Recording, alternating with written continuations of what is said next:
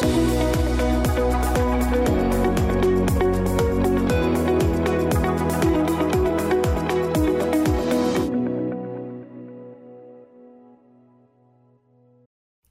dobrý večer. Vítajte pri sledovaní diskusie Hlboká online, ktorá je projektom Ministerstva zahraničných vecí a európskych záležitostí Slovenskej republiky.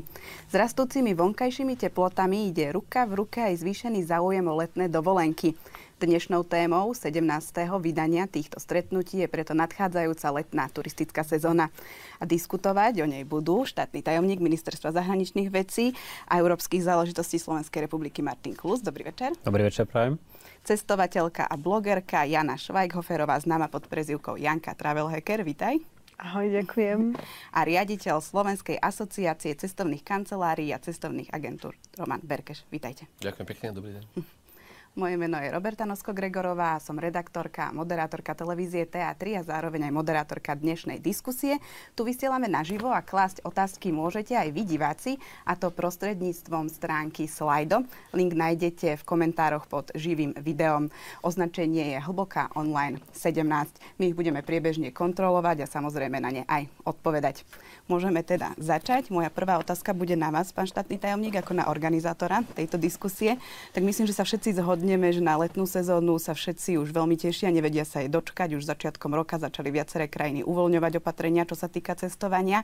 Ide o najväčšie uvoľnenie od vypuknutia pandémie. Aké sú vaše očakávania pre tohto ročnou sezónou turistickou? Tak sme skromne optimistickí. Skromne preto, lebo stále si nemyslím, že máme úplne vyhraté, čo sa týka COVID-19. Stále sú tu krajiny, ktoré hlásia nové prírastky a prípadne nové problémy, ale zatiaľ to naozaj nie je v takej miere, aby to mohlo vyvolávať nejakú zásadnejšiu paniku, obzvlášť nie v rámci Európskej únie. A preto je na mieste očakávať, že by táto turistická sezóna mohla byť veľmi podobná tým, ktoré sme zažili ešte v predpandemickom období.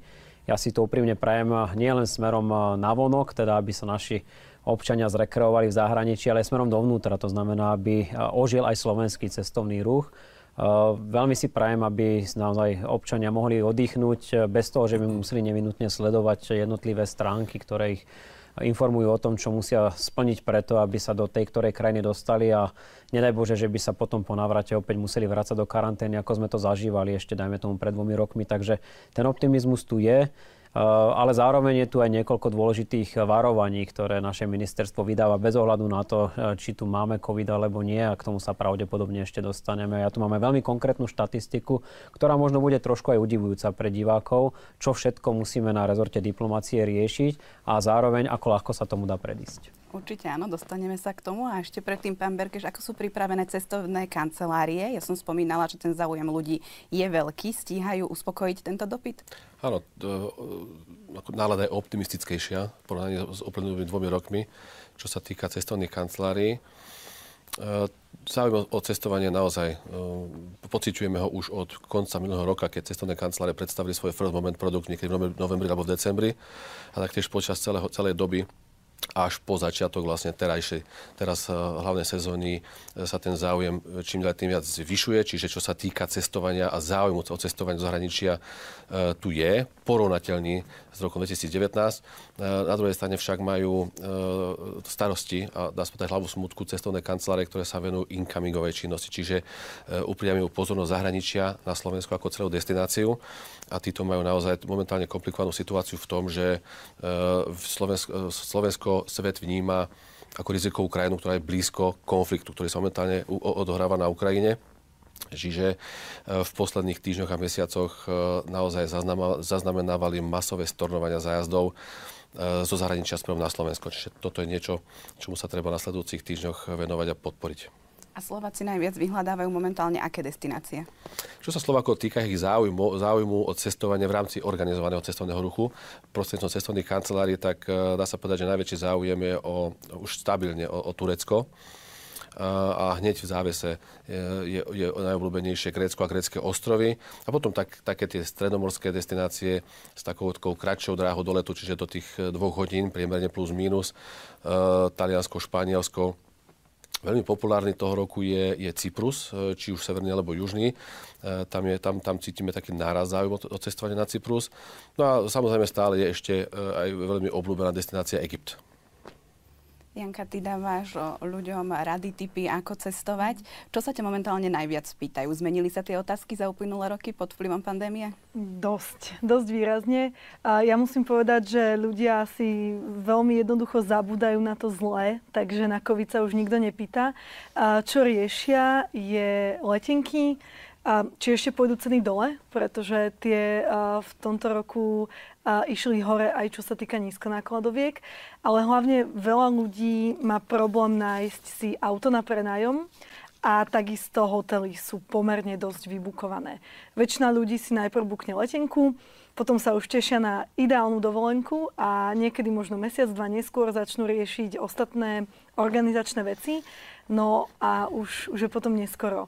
Ono sa stalo totiž to, že veľa autopožičovní skrachovalo, alebo uh, znížili počet aut, ktoré prenajímali, pretože 2,5 roka ich nikto nechcel. A tie auta stáli na, na, na parkoviskách a tým pádom sa znehodnocovali. To znamená, veľa tých aut sa rozpredalo inde a aktuálne, keď začala taká tá, že riadna sezóna, nazvime to, prvá, tak um, zrazu nie sú autá. To isté sa, sa stalo aj s hotelmi. Veľa z nich skrachovalo alebo začali majiteľia ponúkať iné služby. Um, prípadne sa hotely iba zatvorili a ešte sa neotvorili. Takže naozaj s tým, že veľa ľudí chce cestovať a s tým, že sa znížil počet aut a počet hotelov, toto bude uh, veľmi taká kritická otázka. A už teda to vnímam, že každý druhý človek sa pýta buď na auto alebo na hotel. A na aké krajiny sa teba konkrétne pýtajú, alebo čo by si možno odporúčila, čo je taká destinácia, na ktorú sa ľudia nepýtajú, ale bol by to podľa teba mm. dobrý tip na toto leto? No hlavne nech nejdu všetci na jedno miesto, pretože potom to tam bude naplnené. A ja nemám také jedno srdcové miesto, ale mám pravidlo, že aspoň raz za rok by mal ísť človek do Talianska, hoci kam, na pizzu, na cestoviny. A takisto grécké ostrovy sú za mňa úplne perfektné. Je vlastne sranda, že kopec ľudí si neuvedomuje, že Európa má naozaj tie najkrajšie miesta na svete. A my to vnímame, že a Chorvátsko, a Grécko, a Taliansko, ale v zásade pre Američanov, Kanadianov, pre ľudí z Ázie, pre Austrálčanov, toto sú najkrajšie miesta, o ktorých snívajú celý život, aby tam išli. Takže či už pôjdu do Chorvátska, alebo do Talianska, alebo do Grécka, to je v zásade jedno, len nech cestujú. A taký môj mini tip, Zakynthos. Bola som osobne, môžem tiež odporučiť. Ja už dvakrát. Pán Klus, vy ste už teda načrtli, že aby sme sa pozreli bližšie na to, čo treba momentálne urobiť pred vycestovaním, ako cestovať bezpečne. Čo teda ľuďom odporúčate, ako sa zorientovať v tom množstve informácií, ako to má pripravené ministerstvo zahraničných vecí pre nich? Je to pomerne jednoduché. My sme vydali takúto brožúrku Letná turistická sezóna 2022 kde občania nájdu na našej webovej stránke komplexné informácie o tom, akým spôsobom sa treba zariadiť hneď na začiatku. To znamená, že existuje niečo ako registračný formulár, že tu máme nejaké konzulárne informačné centrum, že máme aplikáciu Svetobežka, ktorá môže byť veľmi užitočná v smart telefónoch a takisto funguje uvítacia SMS, ktorá sa bude čiastočne meniť, bude trošku aktualizovanejšia. To všetko sú informačné zdroje pre našich občanov a potom je dôležité si uvedomiť aj to, že máme tu nejaké rady pred vycestovaním, čo všetko treba spraviť. Napríklad uistiť sa, že máme dostatočne dlho platné doklady, pretože pomerne vážny problém je, že mnohí občania si uvedomia až počas pobytu, že im prepadol pas alebo, alebo občianský preukaz, že máme platné cestovné poistenie a my stále odporúčame aj pri poistenie ku COVID-19, pretože napriek tomu, že tých prípadov je e, podstatne menej ako dajme tomu pred rokom alebo pred dvomi, stále sú a môže sa to vyšplať aj do pomerne vysokých výšok, pokiaľ sa občania nenechajú pripoistiť. Určite dobrým typom je naštudovať si, aká je bezpečnostná situácia v tej ktorej krajine. Máme ich pomerne komplexne spracované v abecednom poradí na našej webovej stránke. No a to súvisí napríklad aj s najčastejšími konzulárnymi prípadmi, ktoré máme, ako sú napríklad strata alebo krádeže dokladov, aj peňazí. Čiže aj na toto je dobre si dávať pozor, lebo mnohí naši občania tak trochu podceňujú to, že nie všade je taká dobrá bezpečnostná situácia ako na Slovensku. A sú aj krajiny, kde bohužiaľ tých krádeží je veľa a tým pádom sa dostávajú do pomerne problematických situácií, osobitne pokiaľ v danej krajine nemáme zastupiteľský úrad a všetko sa potom komplikuje pri vydávaní napríklad dočasných cestovateľských dokladov. Ja si dovolím možno ešte na tomto mieste spomenúť takú zaujímavú štatistiku, ktorú som už avizoval. A spomeniem napríklad to, že pokiaľ ide o zranenia a hospitalizácie, tak v roku 2021 sme mali 264 takýchto prípadov a len do 31. maja tohto roku ich už máme 64. Čiže nezačala ešte ani letná turistická sezóna. Už vidie ten náraz oproti predchádzajúcim rokom. Bohužiaľ napríklad aj umrtia. V roku 2021 sme mali 1106 v zahraničí a len do 31. maja tohto roku je ich 463. Čiže je vidieť, že sú tu problémy a naozaj niekedy je to len úplne zbytočná nepozornosť. Môžem spomenúť napríklad aj, ktoré úrady máme najviac vyťažené, tak pochopiteľne najviac je to Praha. Ale okrem toho tu máme napríklad aj Londýn, Dublin, vo Viedni je pomerne vysoká miera vyťaženosti, čiže aj na toto treba dbať, e, že aj tie konzulárne služby, ktoré poskytujeme, nemusia byť hneď automaticky do pár minút. Môže sa na niektoré z tých konzulárnych úkonov aj čakať, čiže toto všetko treba mať na pamäti, keď občan sa chystá či už krátkodobo, strednodobo alebo aj dlhodobo vycestovať a je naozaj na mieste, aby si preštudoval napriek tomu, že sa zlepšuje situácia, aj aká je covidová atmosféra v tej ktorej krajine. Spomeniem, že stále tu máme krajiny, ktoré ešte majú nejaké e, protikovidové opatrenia. Aj zmienovaný Egypt e, ešte stále vyžaduje určité e, úkony, ktoré občan musí spraviť. Mnohé letecké spoločnosti majú ešte stále protikovidové opatrenia, čiže treba si overiť aj, aké sú požiadavky na vstup do lietadla, toto všetko sú informácie, ktoré by si mali občania naštudovať predtým, ako na samotnú dovolenku alebo nejaký strednodobý alebo dlhodobý pobyt vycestujú, pretože tým výrazne uľahčia život aj nám a ja im popred za to ďakujem, že to urobia. Vy ste spomínali aj tú registráciu. Prečo je dôležité, aby sa ľudia pred vycestovaním stále registrovali? Je to dobrovoľná registrácia, a to zdôrazňujem, to znamená, od nikoho to nevyžadujeme, ale fakt je ten, že obzvlášť pokiaľ idú do niektorých exotických krajín, alebo do krajín, kde nemáme zastupiteľské úrady, pokiaľ vieme o tom, že sa tam náš občan nachádza a deje sa tam niečo, o čom by náš občan mal vedieť, tak nám to výrazne zjednodušuje situáciu, pretože s ním dokážeme priamo komunikovať.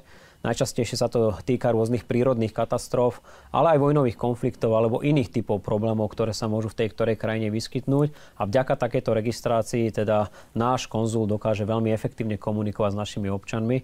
Ehm, častokrát to je otázka ehm, života a smrti, aby sa dozvedeli informácie dostatočne včas. Takže uh, skutočne odporúčame občanom, aby využili túto možnosť. Osobitne pokiaľ, ako som povedal, idú do exotických krajín alebo nevyužívajú služby cestovných kancelárií, ktoré často suplujú túto aktivitu aj za nás, za Ministerstvo zahraničných vecí a európskych záležitostí. Pán Berkeš, aké máte vy skúsenosti, s čím sa ľudia na vás obracajú, s akými problémami momentálne najčastejšie? Ako sa im dá možno aj predísť? Čo sú vaše odporúčania? No, čo sa týka ešte hlavnej sezóny, tak, eh, tak eh, sa nedá ešte hovoriť o, o konkrétnych, eh, konkrétnych veciach, ale predtým, ako, ako, kupujú, ako kupujú zájazd v cestovnej alebo cestovnej kancelárii alebo v agentúre, tak sa informujú. A najviac ich zaujímajú opatrenia, ktoré sú platné v danej destinácie a ktoré budú platné počas ich pobytu. Čiže toto sú najčastejšie otázky. Už z uplynulých dvoch rokov máme tieto skúsenosti, keď naozaj tých opatrení bolo viacej a boli rôzne v jednotlivých destináciách, tak cestovné kancelárie v tomto smere robia tú nadprácu a komunikujú konkrétne s destináciou, s partnermi v tej destinácii, takisto aj e, s ministerstvom zahraničných vecí u nás. Takže tieto informácie e, pre tých klientov e, zozbierávame a informuje klientov. A to sú vlastne najčastejšie otázky, aké tie opatrenia sú prijaté, či už v destinácii, alebo aj v samotnom ubytovacom zariadení, v hotelových rezortoch alebo podobne. No a s týmto sa nejakým spôsobom cestovné kancelárie vyrovnávajú. Keď má občan nejaký problém, e, pán Kluz už spomínal, ako vie pomôcť konzulárny úrad, ako vie pomôcť cestovná kancelária, čo momentálne ponúka, aké záruky? Ona je viac menej takým, e, takým medzičlánkom medzi konzulá, konzulárnym e, zastúpením a, a klientom. Čiže ak klient má nejaký, nejaký problém, tak vždy kontaktuje zástupcu cestovnej kancelárie, ktorý v danej destinácii je prítomný a potom ten už podľa uváženia postupuje. Ak dokáže ten problém riešiť priamo na mieste, mnohé tie problémy dokáže už na základe skúsenosti a na základe aj pomoci našich partnerov, ktorých destináciách máme, tak vyriešiť, vyriešiť samostatne. Málo kedy, ale keď je potrebné, tak, tak kontaktuje konzulárne zastúpenie a potom riešia e, problém spolu s, s delegátom v prospech klienta. Janka, aké si mala možno ty problémy? Skús nám povedať konkrétne, s čím si sa stretla, ako si to riešila na počas dovolenke. Počas covidu alebo, alebo Aj počas covidu tie posledné roky. A, popravde počas covidu a, mi spôsobilo najviac problémov to, že ľudia nevedeli a nepoznali platné pravidlá, na letiskách hlavne, a vyžadovali od nás niečo, čo vôbec vyžadovať nemali.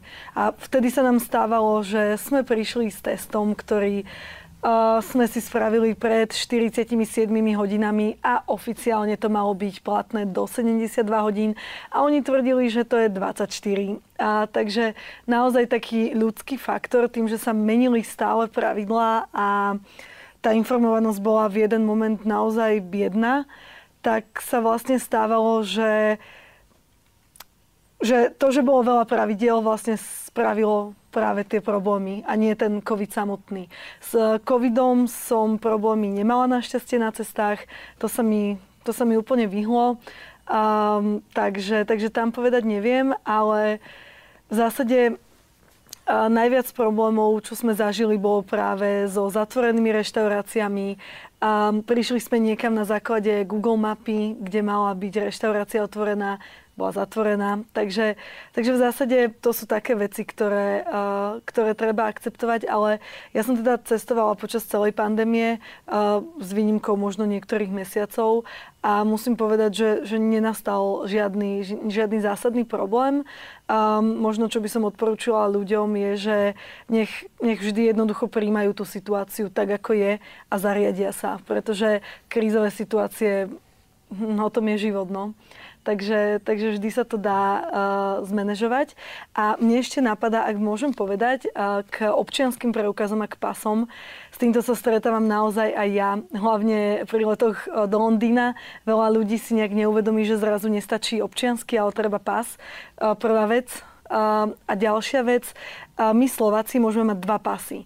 Jeden má platnosť 10 rokov a ďalší môže mať platnosť 5 rokov. Je to veľmi praktická vec, hlavne pri cestách mimo Európy, kde tie dva pasy vie mať človek na dvoch rôznych miestach a ak sa aj stane, že mu ukradnú jednu batožinu alebo peňaženku, tak stále má ten druhý doklad, ktorý mu pomôže.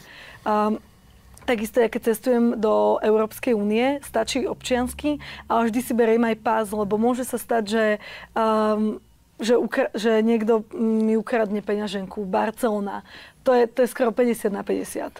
Takže uh, naozaj sú to nepríjemné veci, keď zrazu nemáte doklad a, a potrebujete sa dostať domov. Ty si známa tým, že cestuješ e, po vlastnej osi, nie s cestovnými kanceláriami. Obracala si sa niekedy na nejaký zastupiteľský úrad, alebo ako si riešila tie problémy, keď si nejaké mala? Ja mám neskutočné šťastie, zaklopem si. Ja som, mne nikdy nemeškalo lietadlo a viac ako 3 hodiny. Ja som nikdy nestratila pás, nikdy som nestratila občiansky. Nikdy sme nemali nič zásadné. Maximálne, čo sme riešili teraz v Dominikánskej, bol úraz kedy priateľ skončil v nemocnici, ale um, to sme riešili s poisťovňou, takže to išlo úplne mimo ministerstva. Tiež by sme mali mnohých občanov podobného typu. Ale áno, je pravda, že mm, niekedy sa na nás obracajú občania aj s malichernosťami. Musím to tu povedať. Doslova od nás žiadajú informácie, ktoré si veľmi, veľmi jednoducho dokážu vyhľadať a tým potom blokujú možno tú linku pre človeka, ktorý je naozaj vo vážnej núdzi. Čiže ja prosím aj touto cestou občanov, aby, aby podľa možnosti zvážili, že či ten ich prípad je naozaj natoľko urgentný, že budú telefonovať na ten zastupiteľský úrad alebo priamo na našu diplomatickú službu a či naozaj si tú informáciu nevedia nájsť napríklad aj v blogoch Janky. Mm-hmm výrazne by nám to uľahčilo život. E, na druhej strane sme tu pre občanov, rozumieme tomu, že nie každý je možno aj dostatočne internetovo zdatný, takže keď vieme, radi vždy pomôžeme. Ale v prípade napríklad aj tej rady o dvoch pasoch, ja sa za to prihováram. E, nie je to dobré len kvôli tomu, že by uh, mohlo dôjsť ku krádeži jednej časti batožiny a druhá nám zostane ale je to dobré aj z hľadiska krajín, kam občania cestujú. Aj tieto informácie si vedia dohľadať. Sú krajiny, ktoré neakceptujú váš vstup do ich krajiny, pokiaľ ste predtým boli v nejakej, ktorú nemajú ako priateľskú. Čiže aj o tomto sú tie dva pasy, preto túto politiku na Slovensku máme. No iné krajiny to neumožňujú, takže je to nejaký ten nadštandard, ktorý ponúkame a ja som veľmi rád, že mnohí občania to aj aktívne využívajú. Hoc e, potom ako stratia ten jeden pas, je dobré, aby to ohlásili, pretože môže dôjsť aj k vážnym problémom, pokiaľ tento pas by mohol byť na niečo zneužitý. Áno, to môžem potvrdiť, ak teda ešte môžem, že, že aj cestovné kancelárie majú tzv. pokyny, kde naozaj odporúčajú e, mnohé z vecí, ktoré sú potrebné pred nástupom na zájazd, počas cesty a takisto aj po príchode do destinácie. Aj napriek tomu sme, sme zahltení množstvom otázok od klientov rôznymi, eh, od malicherných až po, až po také, také vážnejšie, takže v tomto smere eh, sa ľudia pýtajú veľa, pretože oni už pred, eh, pred to cestou samotnou sú také eufórie, už sa tešia na samotný pobyt. Čiže, čiže už nemyslia na mnohé dôležité veci, takže v tomto smere cestovné kancelárie tiež poskytujú veľa, veľa informácií. Janka, a ja to isté. Ja iba odpovedám a odpovedám na otázky, ktoré sa dajú nájsť na webe MZV. Tak ja len rozmýšľam, že či sa nás pýtajú vždy tí istí ľudia, alebo či je ich toľko, ktorí cestujú. Na, naozaj ja môžem poradiť, že čo sa týka covidových informácií a podmienok vstupu, testu, očkovania, všetkých takýchto vecí, tak web MZV je pomerne slušne aktualizovaný. Naozaj eh, na 90, v 98% prípadoch tam boli aktuálne informácie, čo je pri tom množstve krajín a množstve zmien naozaj impozantné číslo. A už keď si niekto chce naozaj overiť, či je tá informácia správna, tak je dobré pozrieť si oficiálnu stránku danej krajiny, kam cestuje. To znamená, môj checklist v hlave je pozrieť si MZV, je tam uh, zoznam krajín sveta a vždy sa dá kliknúť na hociakú krajinu sveta. Uh, v rámci toho textu sa dá nájsť uh, link na oficiálnu stránku väčšinou. Ak nie, tak sa to dá vygoogliť, to je taký super nástroj Google. A uh, ak tieto dve informácie sedia, potom je to jednoznačné. Ak možno nesedia, tak treba pozerať, eh, ktorá informácia je k akému dátumu, ale naozaj tie informácie sú dohľadateľné. Ide len o to, že možno ľudia, ktorí nie sú zvyknutí cestovať, chcú mať fakt istotu, že, že ich neotočia na letisku, pretože žiaľ, um, to sa stalo počas pandémie, že veľa ľudí šírilo nepravdivé informácie, napríklad o tom, že vo Viedni otáčajú ľudí, ktorí nemajú 24-hodinový test a všetkých. A, a chodili vyslovene také, také nepravdivé informácie, ktoré potom sa k ľuďom dostali a oni si to kriticky nevedia vyhodnotiť, pretože nemajú tú skúsenosť.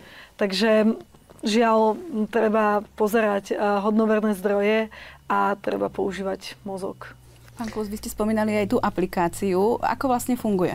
Čo tam ľudia môžu nájsť? V zásade všetko podstatné. A my tvrdíme, že je dobré tú aplikáciu mať a podľa možnosti ju na konci dňa nepoužiť, lebo sú tam aj tie núdzové informácie. Mm-hmm. Ale človek nikdy nevie. Čiže ten preklik, o ktorom hovorila Janka, tam je a je veľmi dôležité mať ten dobrý pocit, že je tu niečo v mojom telefóne, čo môžem použiť v prípade, že sa do nejakých problémov dostanem. Čiže naozaj je fajn, keď si to občania stiahnu ešte pred cestou naozaj ten servis, ktorý poskytujú potom aj tie cestovné kancelárie, vo veľkej miere ehm, pomáha tomu, aby to nebolo potrebné. Ale keď už náhodou, tak ehm, sme tu a, a sme pripravení pomôcť a hovoril starý otec, že keď vás nechvália, pochválte sa sami, ale veľmi si vážim, že teda počujem, že to nerobíme úplne, úplne zle. A, a naozaj mnohých občanov veľmi jednoduchým preklikom a ja pravidelne odkazujem na to, čo máme na našich webových stránkach naše zastupiteľské úrady sa snažia aktualizovať tie informácie v podstate na dennej báze. Pán Boh zaplať, teraz je tých e, informácií menej, lebo sa v zásade nemenia a naozaj už od apríla sledujem, že mnohé krajiny jednoducho zrušili všetky opatrenia a nemenili ich e, do posiaľ a nepredpokladám, že by tá zmena minimálne v Európe mala nastať počas letnej turistickej sezóny ale stále sú tu niektoré. Čiže ja spomeniem napríklad e, Taliansko, kde podobne ako na Slovensku je potrebné mať e, rúško napríklad vo verejnej doprave, čo napríklad u nás už nie je, ale u nás je v nemocniciach a to isté platí aj, aj v Taliansku, prípadne v domovoch sociálnych služieb a v niektorých iných zariadeniach. Španielsko je taký zaujímavý príklad. Do Španielska, keď prichádzame zo Slovenska, ako zo šengenského priestoru, tak sa na nás nevzťahujú žiadne obmedzenia. Ale keď sme prichádzali, dajme tomu z Brazílie alebo z Japonska, tak pochopiteľne už je to tretia krajina a tam už sú nejaké konkrétne požiadavky, ktoré odporúčame občanom, aby si naštudovali. Čiže je to aj o tom, odkiaľ prichádzame. Nie len, že sme občania Európskej únie, a toto je dôležité si naozaj pozrieť ešte predtým, ako e, do danej krajiny prídeme a nie len keď sa tam mienime zdržať, ale aj keď cez danú krajinu tranzitujeme. Toto by som tiež raz zdôraznil, čo mnohí občania podceňujú, že sa zrazu ocitnú v nejakej krajine ako tranzitujúci, ktorá buď má problém ich pustiť, alebo pustiť ďalej. A obzvlášť počas korony e, sme zažívali situácie, kedy mnohí prichádzali do Rakúska s tým, že idú ďalej na Slovensko, ale neuvedomovali si, že na cestu, dajme tomu z Amsterdamu do Viedne sa vzťahujú pravidlá pre Rakúšanov alebo pre príchod do Rakúska, lebo v tom Amsterdame nevedeli odfiltrovať to, že ten človek ďalej pokračuje na Slovensko. A toto spôsobilo ale pri tom tranzitovaní pomerne veľké problémy. Takže dnes toto našťastie nemáme, ale sú krajiny sveta, napríklad Čína, ktorá tento problém stále má, alebo aj Japonsko, kde ešte stále sú veľké obmedzenia na vstup do krajiny. Čiže ak chceme využiť tieto krajiny na tranzit, treba si dôkladne naštudovať, ako na to. Aby sme neskončili napríklad v trojtýždňovej ťažko draho zaplatenej karanténe, pretože nie všetky krajiny boli také liberálne ako mnohé európske vrátane Slovenska a sú to naozaj veľké peniaze, ktoré musíte zaplatiť, pokiaľ sa zdržíte v nejakej krajine v karanténe. Keď sme pri tej liberálnosti, tak eh, my, Európania, sme cestovali veľmi jednoducho, ale napríklad, ak chcel počas pandémie prísť eh, do Európy niekto z Južnej Ameriky, tak to bol veľký problém, pretože napríklad neboli akceptované eh, mnohé očkovania, ktoré boli spravené v rámci Južnej Ameriky, ale človek sa nevedel dostať do Európy, aby dostal európske očkovania. Takže naozaj v tomto my sme si tú pandémiu ešte tak celkom, že užili a mohli sme cestovať a naozaj mnohé iné ľudia z mnohých iných krajín to mali oveľa zložitejšie a stále majú niektoré. Ty si sa teraz vrátila z Dominikánskej mm. republiky, tak máš čerstvé informácie, ako to vyzerá aj na letiskách, v lietadle, v hoteloch, reštauráciách. Tak skús nám opísať, napriek tomu, že teda pandémia je na ústupe, opatrenia mm. sa uvoľňujú, platí stále niečo, čo si videla? Ja som bola v Dominikánskej uh, v zásade prelom apríl-maj a, a tam COVID neexistuje. V zásade inak sa to asi povedať nedá. Tam mali rúška jed, uh, maximálne doktori v nemocnici ani to nemali. A, takže tam, tam v zásade sa to nebralo vôbec do úvahy.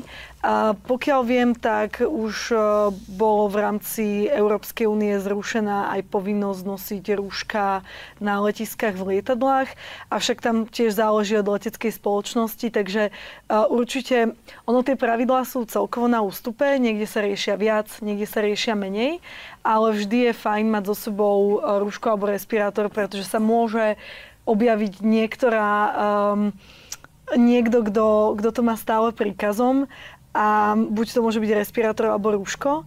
A ty si veľmi dobre hovorila, že, že treba dávať pozor aj na tranzit a na rôzne pravidlá. Stále treba brať do úvahy mm, krajinu, z ktorej sa odlieta, krajinu, cez ktorú tranzituješ, finálnu destináciu a ešte aj leteckú spoločnosť. A to, tieto všetky skupiny môžu mať rôzne pravidlá. Takže um, pokiaľ fakt uh, si na pandémiu nikto už nespomenie, tak asi tam budú nejaké obmedzenia, pretože je toľko strán, ktoré môžu, uh, ktoré môžu nastoliť podmienky a pravidlá, že, že asi ešte je fajn mať, uh, mať rúško a respirátor. A aby sme teda neboli prekvapení tým, že napríklad nám zamietnú vstup do lietadla.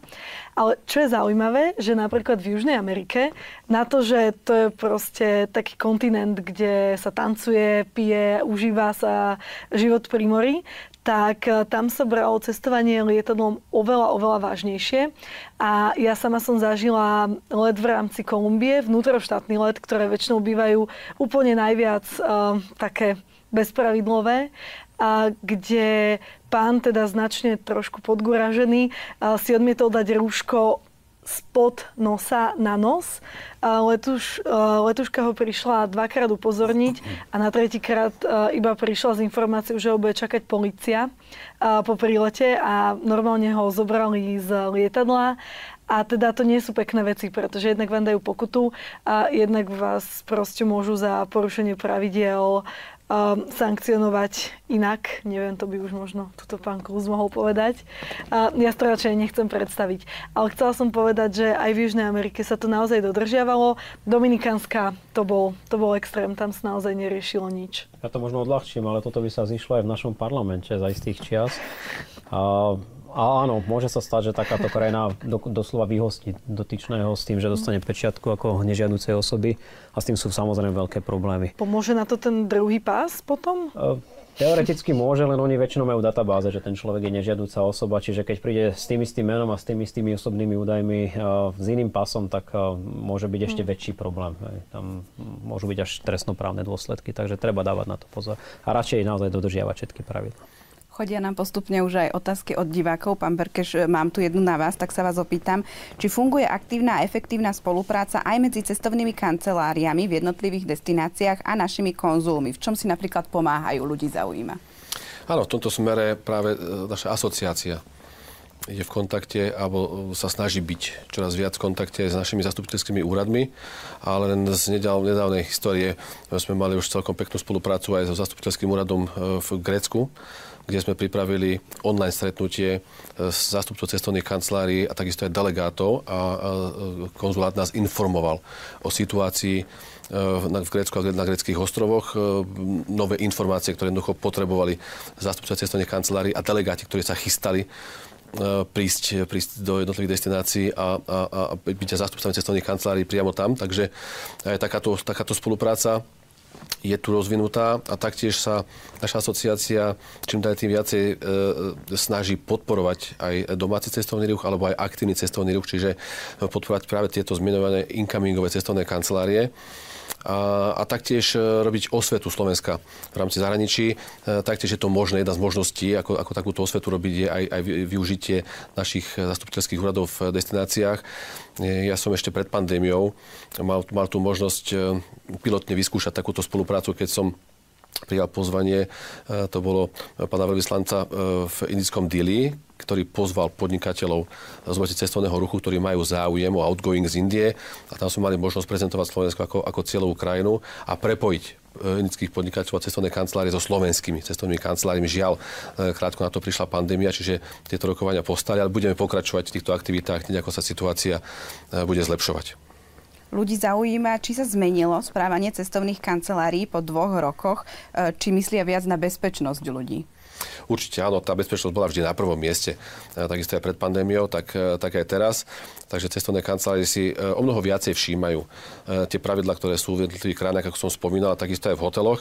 A tieto informácie potom, potom klientom, klientom poskytujú. Takže mnohé z tých opatrení, Uh, ale nie tie obmedzujúce, zostanú ešte v platnosti, čo, čo viac menej my ako cestovky pri, privítame, pretože oni pomáhajú zvyšovať ten štandard pobytu klienta v danom hoteli, čiže ten zvýšený nárok na hygienu. To nemôže nikomu prekážať, takisto aj pri poskytovaní all inclusive servisu, pri poskytovaní stravovacích služieb je v hoteli viacej personálu, ktorý, ktorý ľudí obsluhuje nepustia e, ľudí v takom meradle k tým all-inclusive e, e, bufetovým stolom, čiže sa snažia skôr obsluhovať klient ľudí, takisto aj okolo bazénov alebo na plážach sa snažia mať telehatka nie, nie tak nahusto na seba, ako som boli zvyknutí pred pandémiou. Čiže to sú opatrenia, ktoré nie sú obmedzujúce, ale nejakým spôsobom dokonca zvyšujú štandard. No a toto všetko klientov samozrejme zaujíma a pýtajú sa na, tieto, na tieto opatrenia. Ľudí zaujímajú aj pikošky, pán Klus, teda otázka priamo na vás. Či by ste mohli spomenúť nejaký kuriózny prípad alebo požiadavku na konzulárnu pomoc? Či si na niečo spomínate? Z toho, čo mám možnosť počuť od mojich kolegov, tak riešili teda naozaj všeličo. Veľmi často sa stáva, a to je možno taká smutno smiešná príhoda, že volajú ľudia v podgúraženom stave a spýtajú sa, že nevedia nájsť jednu svoju žltú ponožku, že či náhodou nie niečo v naši konzuli nevedia. To sú práve tie prípady, ktoré bohužiaľ potom blokujú tú linku pre niekoho, kto by možno tú konzulárnu pomoc skutočne potreboval. Ale potom máme naozaj veľmi smutné príbehy, rôzne, kedy a ja sám som zažil jeden osobne ešte pred pandémiou, a kedy naozaj tá konzulárna činnosť je spojená aj s veľmi nepríjemnými osobnými príbehmi kedy sa už napríklad jeden člen rodiny nevráti domov. A, a potom celý ten proces napríklad vyhlasovania za mŕtvého, keďže sa stratil v mori dotyčný, to, to sú veci, ktoré naozaj niečo závidieť ani tým konzulárnym pracovníkom, samozrejme v prvom rade rodine. Prosím každého občana Slovenskej republiky, dávajte si pozor. Ja viem, že sa všetci tešíme po dvoch rokoch na konečne reálne normálnejšiu letnú dovolenku, ale bezpečnosť naozaj na prvom mieste a obozretnosť tiež. Ako sa financuje takáto konzulárna pomoc potom? Konzulárna činnosť je samozrejme súčasťou uh, nášho rozpočtu Ministerstva zahraničných vecí a európskych záležitostí, čiže náš občan má právo zo zákona takúto konzulárnu činnosť uh, získať a, a dostať ju v adekvátnej miere. Sú ale veci, ktoré naši konzuli urobia, neve, urobiť nevedia. A najčastejšie sa to týka napríklad e, požiadavky na požičanie peňazí, aby sa dotyčný mohol dostať z jedného miesta na iné miesto. Čo môže náš konzul urobiť v takomto prípade je sprostredkovať kontakt napríklad na zaslanie týchto peňazí, prípadne odporučiť, ako to v tej krajine ide čo najrýchlejšie. Veľmi veľa aktivít našich konzulov súvisí s vydávaním tých dočasných cestovných dokladov. To zase môžem štatistiku, ak to našich divákov zaujíma. Napríklad náhradné cestovné doklady v roku 2021 3288 a len do teda mája 2022 to bolo 1138. Čiže je tu jednoznačný nárast a očakávame, že ich bude ešte viacej. Čiže toto je asi tá najčastejšia činnosť, ktorú naši konzuli robia. No a bohužiaľ stávajú sa nám aj nepríjemné prípady, ale to nesúvisí až tak veľmi s turistickou sezónou. To sú napríklad únosy maloletých. To sú tiež veľmi nepríjemné veci, ktoré riešia naši konzuli v rámci zastupiteľských úradov. Osobitne v niektorých častiach sveta je toto pomerne veľký problém. A keďže sa jedná o deti, tak je to mimoriadne citlivé a veľmi emotívne aj, aj zo strany našich zastupiteľských úradov, pretože sú to veľmi, veľmi ťažké a smutné rodinné príbehy, ktoré tomu predchádzajú. Vy ste spomínali, že nie v každej krajine ten zastupiteľský úrad máme. Ako sa potom ľudia vedia dostať e, k nejakej pomoci tam? Je to vôbec možné? Určite áno. Tá sms ktorú som spomínal, že prichádza našim občanom, smeruje na ten zastupiteľský úrad, ktorý je vecne a miestne príslušný pre tú konkrétnu oblasť, kam človek prichádza. Inak povedané, ak napríklad nemáme zastupiteľský úrad v niektorej z krajín Latinskej Ameriky, tak v tej sms nájde kontakt na zastupiteľský úrad, ktorý je príslušný k danej krajine a ten zastupiteľský úrad potom koná aj v prípade konzulárnych prípadov. Máme ale aj krajiny, kde máme tzv. honorárnych konzulov a tam už to pokrytie je výrazne väčšie eh, po celom svete. Na títo honorárni konzuli sú vlastne akoby naša pravá ruka. Často sú to domáci, eh, ľudia, ktorí veľmi dobre poznajú dané prostredie, a majú dobré kontakty, čiže dokážu v eh, tej urgentnej situácii pomôcť, obzvlášť pokiaľ ide o zdravotnú starostlivosť a sú, ako hovorím, tou pravou rukou pre nášho konzula, ktorý pôsobí, dajme tomu, v inej krajine. Čiže uh, treba sledovať aj tu sieť našich honorárnych konzulov, ale uh, tí sú potom primárne skôr kontaktom pre naše zastupiteľské úrady, nie pre samotných občanov. Ale títo potom plnia okrem turistických aktivít aj napríklad biznesové aktivity, to znamená pomáhajú našim podnikateľom presadiť sa v danom teritóriu. Čiže prísne za toto nie sú tí takí typickí konzuli, ktorí sú profesionáli zo Slovenska a ktorí sa starajú o konzulárnu činnosť. Len sa to volá honorárny konzul. A honorárny preto, lebo to robí bezplatne. Ten pre toho človeka je to honor, že môže slúžiť aj pre občanov Slovenskej republiky a adekvátne tomu sa potom k takémuto človeku podľa môjho názoru treba aj správať, lebo bohužiaľ máme aj veľa smutných príbehov, že si to niekto pomýlil uh, s človekom, ktorý má poskytovať nejakú činnosť a dokonca vyžadovali naši občania, pričom na tú činnosť nemá ani zo zákona uh, nárok. Takže uh, je to všetko o ľuďoch a ja naozaj veľmi prosím našich občanov, aby boli opatrní a podľa možnosti potom aj slušne komunikovali, keď príde k nejakému problému, pretože všetci sme len ľudia, každý máme nejaké emócie a ja verím tomu, že všetko sa dá s hlavnou hlavou vyriešiť o mnoho rýchlejšie a efektívnejšie. To by malo byť určite samozrejmosť. Janka, otázka je tu aj na teba. Čo robila cestovateľská influencerka, keď sa nedalo cestovať? Nedalo sa cestovať? Náš divák sa pýta. No ja už som odpovedala.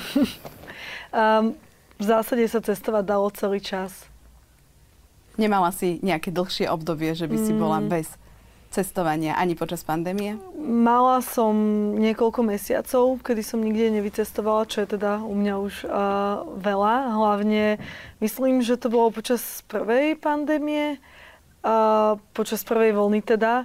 Um, ona začala niekedy Marec Február, marec, také niečo. My sme mali ísť v marci uh, na Martinik a na Guadalupe s rodičmi. Tam sme v zásade delil, delil nás týždeň, aby sme mohli odletieť. A žiaľ, tieto ostrovy sa zatvorili. Takže táto dovolenka sa nám zrušila a myslím, že tým pádom takúto nejakú zimnú dovolenku, marec, apríl, maj, e, sme tým pádom úplne zrušili a potom som cestovala až v lete. Takže to, bol, to, to bola v zásade moja jediná pauza, ale ja zase musím povedať, že, že tá moja situácia je úplne iná, pretože tým, že ma cestovanie živí, tak eh, Jednoducho je to pre mňa samozrejmosť, takže je to jednak samozrejme oddych, veď cestovanie je, je perfektné zo, zo všetkých uhlov pohľadu. Um, ale naozaj ja som v tomto možno jedna z mála, čo, čo neprestala cestovať. Takže možno, že to nie je správna otázka na mňa, pretože nemám nejakú veľkú väčšinu.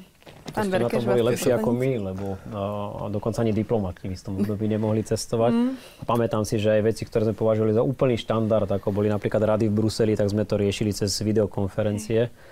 A, a som rád, že táto doba je, dúfam, dúfam za nami, pretože robiť diplomata v čase pandémie nie je vôbec jednoduchá úloha. Tá diplomácia je vo veľkej miere o tých neformálnych kontaktoch, takže mm. Tak ako vám aj nám prajem, aby sme túto dobu už nikdy viac nezažili. Hoď máme teraz iné výzvy, ale to je téma mm. sama o sebe do ďalšej hlbokej online. Mm. Inak ak môžem ešte, ja by som mal otázku, že viackrát som sa nad tým zamýšľala, ale tým, že som to nikdy nemusela riešiť, ako spraviť napríklad to, keď stratím pás v Latinskej Amerike, nemám iný pás, ani kopiu, nič. A táto krajina nemá konzulát.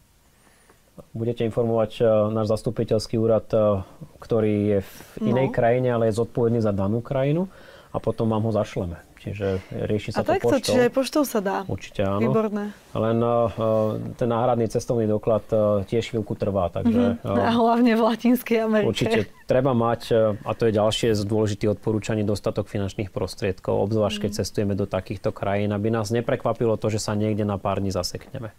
Uh, lebo potom to môže byť uh, mimoriadne náročná záležitosť aj finančne. Pán Berkeš, nech sa páči, ja, ja vám posúvam doplniť. slovo. Áno. Ďakujem pekne, len, len kvôli uh, tej téme uh, cestovania počas pandémie, tak nebolo možné cestovať počas celé, celého toho obdobia. Ak si pamätáme, tak tu bolo, myslím, od apríla 2021 prijaté opatrenie, ktoré hovorilo o zákaze cestovania za účelom rekreácie. Hmm. A trvalo to nejaké 2-3 mesiace a my ako cestovné kancelárie sme samozrejme hmm. sa prispôsobili a splnili sme túto požiadavku. Hmm. Preto hovorím, že dúfame, že táto doba je za nami. Ľudia sa pýtajú, kedy je podľa vás momentálne najlepšie kupovať letenky na letnú dovolenku, prípadne na výlet v akom predstihu. Ale tak myslím si, že už keď tu máme letnú sezónu pomaly za rohom, ano, už je najvyšší čas. Najvyšší čas, včera bolo neskoro. Ale nie. To som presne chcela povedať ono, ja. Ono, ono, nie, že letenky. Asi, asi skôr cestovné kancelárie zaujíma celý ten balík služieb, čiže zájazd ako taký. No ako som spomínal, tak e, cestovky mali, mali, mali e, bohatú ponuku first moment, ale teraz sme už tesne pred začiatkom hlavnej letnej sezóny a tie kapacity sa naozaj vypredávajú veľmi rýchlo, je, je záujem, takže asi, asi je dobré to riešiť čím skôr. A ešte, ešte hovorím aj to, že pokiaľ boli klienti cestoviek zvyknutí na, na, na takú bohatú ponuku last minute alebo ultra last minute ponúk, kde si mohli v daný deň vybrať ešte zo zájazdov nasledujúceho dňa z niekoľ, niekoľkých destinácií, tak toto asi už dnes možné nebude, tak je potrebné, že kto naozaj uvažuje o takom nákupe zájazdu na poslednú chvíľu, tak aspoň ten týždeň pred plánovaným nástupom by mal naštiť cestovnú kanceláriu, aby si mohol ešte z niečoho vybrať. To som sa presne chcela opýtať. Tá ponuka už môže byť obmedzenejšia. Už môže byť obmedzenejšia. A to, aj to je kvôli tomu, ako som hovoril, že cestovky sa v tomto správali naozaj zodpovedne, pretože kontrahovali toľko kapacít, koľko reálne e, veria, že, že môžu, môžu predať. Takže ich je stále ešte menej na kontrahované ako, roku 2019, ale ten záujem stále rastie, čiže sa môže stať, že nemyslím, že, že budú zárady vypredané, alebo že nebudú žiadne ponuky cestoviek, to nie, ale, ale tie, tie, tie naozaj zvýhodnené ponuky E, tesne pred odletom už, už nebudú v takom meradle, ako, ako, ako boli klienti zvyknutí. Čo je samozrejme dobré a zdravé prostredie. Čo sa týka leteniek, vidíš to aj ty, Janka, že nie, nie, taký veľký výber nie je? Hlavne sú oveľa vyššie ceny. Um, 2019 leto sa nieslo v štýle že som nevedela, čo skôr kúpiť, pretože na Zakinto sa dalo ísť za 20 eur spiatočne, um, na, na Skiatos za 30, do Aten za 15, um, do Barcelony za 30. Naozaj som nevedela, čo skôr. A samozrejme, že teda dovolenka to nie je iba letenka. Letenka je v zásade najlacnejšia časť dovolenky. Ale tie ceny boli oveľa nižšie. Teraz, keď som pozerala letenky, tak na leto začínajú niekde na 50 eur spiatočne, ale to už sú fakt dobré ceny. Skôr to je 80, 100, 120, 150 až 200 podľa destinácie, podľa dátumu.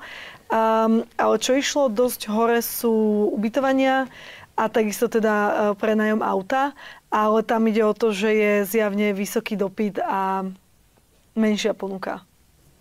Ľudí samozrejme zaujíma otázka, ktorú sa pýtame každé leto, či na jeseň môžeme očakávať zase ďalšiu vlnu pandémie, či bude po cestovaní, či si to majú teraz užiť v lete.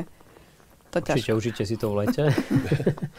Tam máme určitý výhľad, že by to malo byť v poriadku až do začiatku tej pomyselnej jesene, čiže pre cestovky je to najčastejšie tá polka septembra, možno koniec septembra v prípade niektorých krajín.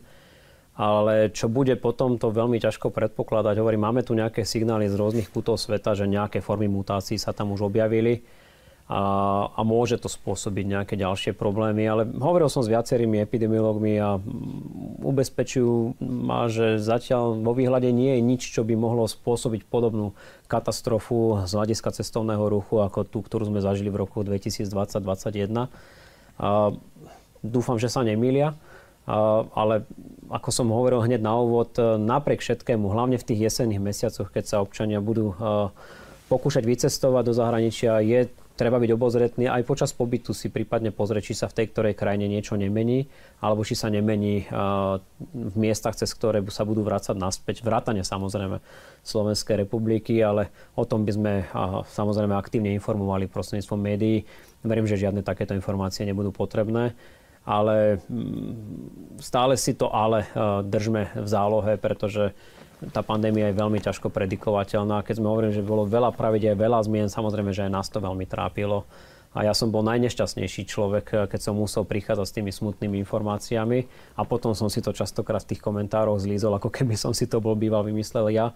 Uh, ale fakt je ten, že aj tá pandémia sa vyvíjala a Bohužiaľ tých 20 tisíc mŕtvych eh, plus minus, ktorých máme na Slovensku, hovorí jasnou rečou, že to nebola sranda.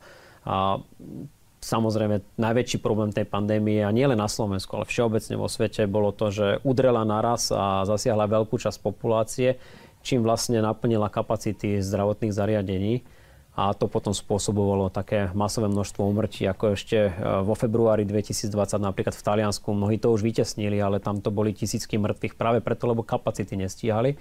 A v zásade aj Alfa aj Delta, ktoré zabíjali najviac na Slovensku, boli najmä o tom, že v istom okamihu sme nemali dostatok chladiarenských miest, e, museli prísť e, kamióny. Vytesnili sme to a všetci sa teraz fokusujeme na tie, na tie pozitívne veci, ale majme to na pamäti a, a dúfajme, že na to budeme jedného dňa už iba vzlom spomínať a že už sa to nikdy nevráti prišla na vás ešte zaujímavá otázka. Divák sa pýta, či sa diskutuje, diskutuje ešte o pandémii v Bruseli, alebo či túto tému zatienila vojna na Ukrajine. Ako to je momentálne? Máme takú povinnú jazdu, že sa vždy e, nejakým spôsobom oprieme aj o e, informácie v súvislosti s pandémiou.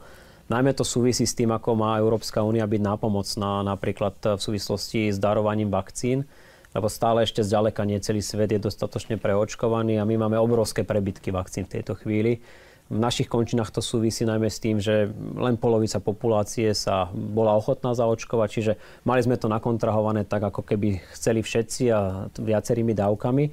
Takže aj o tom diskutujeme, že čo e, s týmito vakcínami, kam ich prípadne darovať. E, takisto sa snažíme koordinovať prípadné cestovné opatrenia smerom k tretím krajinám ale keď to porovnám e, s obdobím spred pár mesiacov, tak samozrejme, že to je absolútne neporovnateľné.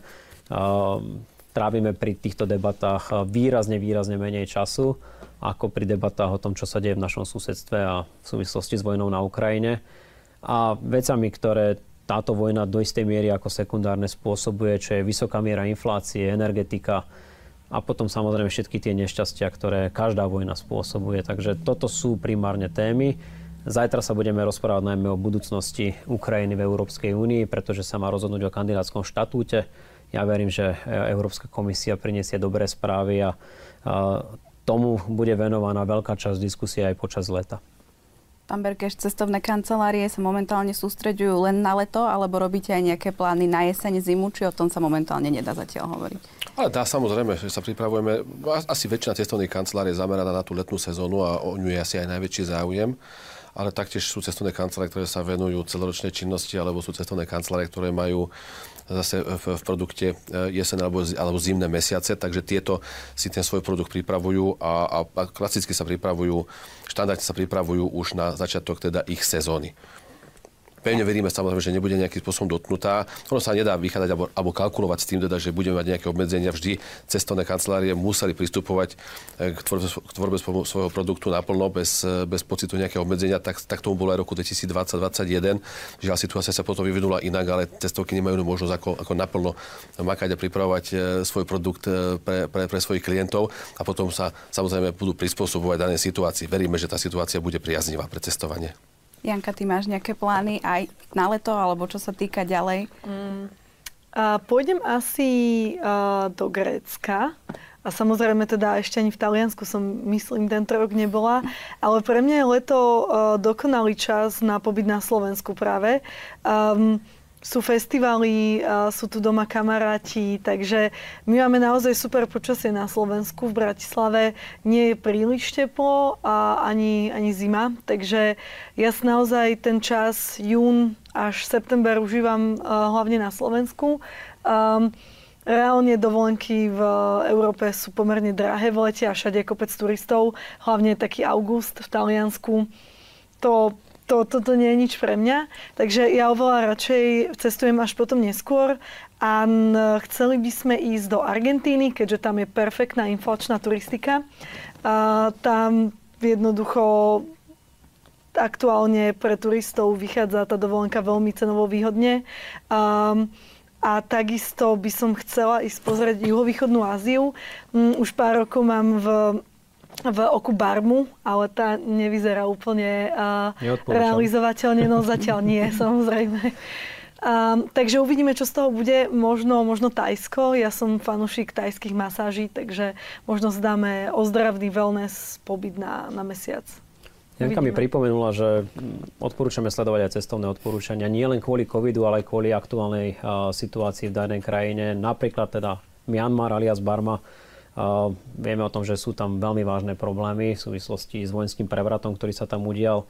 Dokonca aj e, Egypt e, je e, podľa našich odporúčaní v niektorých miestach problematický a toto by som raz zdôraznil, lebo viacerí občania sa nás potom pýtajú, že vy odporúčate necestovať do Egypta, že prečo je to tak, no nie je to tak. My odporúčame necestovať napríklad na sever Sinajského poloostrova alebo na západ Egypta, ktoré, ktorý susedí s Líbiou, kde je momentálne bohužiaľ stále horúci vojnový konflikt.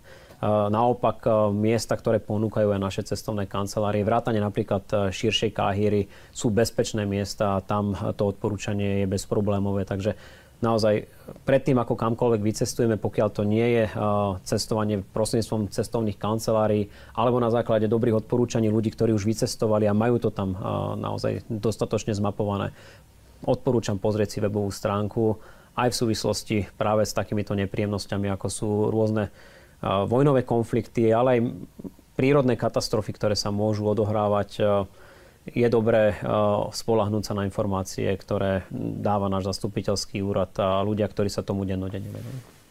A čo dovolenkovanie na Slovensku? Poďme ešte v krátkosti na záver sa pomenovať tejto téme. Vy ste hovorili, pán Berke, že eh, zahraniční turisti nemajú záujem prísť na Slovensko, že sa boja. Aký je ale záujem Slovákov? Záujem majú, ale boja sa, tak by som to povedal. uh, ale čo sa týka Slovákov, áno, a, a teraz zase z pohľadu cestovných kancelárií, tak tie e, čím ďalej tým viacej ponúkajú aj, aj produktu v rámci Slovenska. E, ono to začalo už niekedy pred, pandémi- pred pandémiou, keď e, slovenské cestovné kancelárie upriamovali svoju pozornosť na, na, na, Slovenské, na možnosti na Slovensku a taktiež aj tá covidová situácia, ktorá, ktorá bola, tak, tak primela mnohé cestovné kancelárie, aby otvorili svoje produkty, produkty aj týmto smerom. Budú v tom aj pokračovať ďalej, takže ten záujem tu je. Asi, asi myslím, cieľom cestoviek je možno vytvoriť také isté alebo podobné podmienky, na aké sú klienti cestovných kancelárií zvyknutí v zahraničí. Čiže to nám asi trošku na Slovensku chýba také tie, tie hotely s komplexným servisom, možno pre rodiny s deťmi, kde cestovka zabezpečí či transfer priamo do hotela. V rámci hotela bude mať potom svojho zástupcu delegáta, budú, dokážu e, potom organizovať z hotela priamo e, nejaké, nejaké fakultatívne výlety so sprievodom a s výkladom do okolia. E, môžu mať animačné týmy priamo v hoteli. Čiže toto je taký balík služieb, na aký sú zvyknutí klienti cestoviek v zahraničí, tak by sme ho v skorej budúcnosti myslím, že už mohli vidieť aj, aj v rámci Slovenska a slovenských ponúk. Pán štátny tajomník, poprosím vás ešte o záverečné slova, ktorými túto diskusiu uzavrieme. No ako povedal aj pán Berke, že ja naozaj vyzývam našich občanov, aby zvážili prípadne aj pobyt na Slovensku, ako povedala Janka. Je to výborné miesto na pobyt počas leta osobitne. Ja mám našťastie, a to hrdo hovorím, zjazdené takmer celé Slovensko. Tento rok bude pre mňa trošičku komplikovanejší, lebo s ročným a dvojtýždňovým bábetkom sa necestuje úplne optimálne. Ale napriek tomu sa chystáme na niektoré miesta na Slovensko a možno na jeseň potom budeme zvážovať aj krátko more, ale to je, to je všetko ešte, ešte ďaleko. Tie záverečné slova ja len zopakujem. Prosím, buďme obozretní. Težme sa, že máme pred sebou snať pekné leto. Prajem každému, aby sa dovolenka vydarila podľa podľa predstav aj z hľadiska počasia, aj z hľadiska služieb, ktoré tam očakávame, ale naozaj je na mieste, aby človek zostal informovaný a zostal v strehu. Ja rád a často hovorím, že je dobré byť pripravený, ako potom byť prekvapený. Takže s takýmto heslom odporúčam každému sa sústrediť na letnú turistickú sezónu. Ďakujem vám všetkým, že ste tu dnes boli. Ja pre našich divákov zopakujem, že hostiami 17. vydania diskusie Hlboká online o tohto ročnej letnej turistickej sezóne boli Martin Klus, štátny tajomník Ministerstva zahraničných vecí a európskych záležitostí Slovenskej republiky. Ďakujem. Ďakujem pekne za pozvanie, pekný večer prajem. Jana Švajghoferová, cestovateľka a blogerka. Ďakujeme, Janka. Ďakujem veľmi pekne. A Roman Berkeš, riaditeľ Slovenskej asociácie cestovných kancelárií a cestovných agentúr. Ďakujeme. Ďakujem pekne a cestujte. Samozrejme aj vám divákom ďakujeme veľmi pekne za pozornosť. Dúfame, že spomínané informácie boli pre vás užitočné a ak sa chystáte na letnú dovolenku, tak vám prajeme príjemný pobyt a šťastnú cestu. Pekný zvyšok večera. Dovidenia.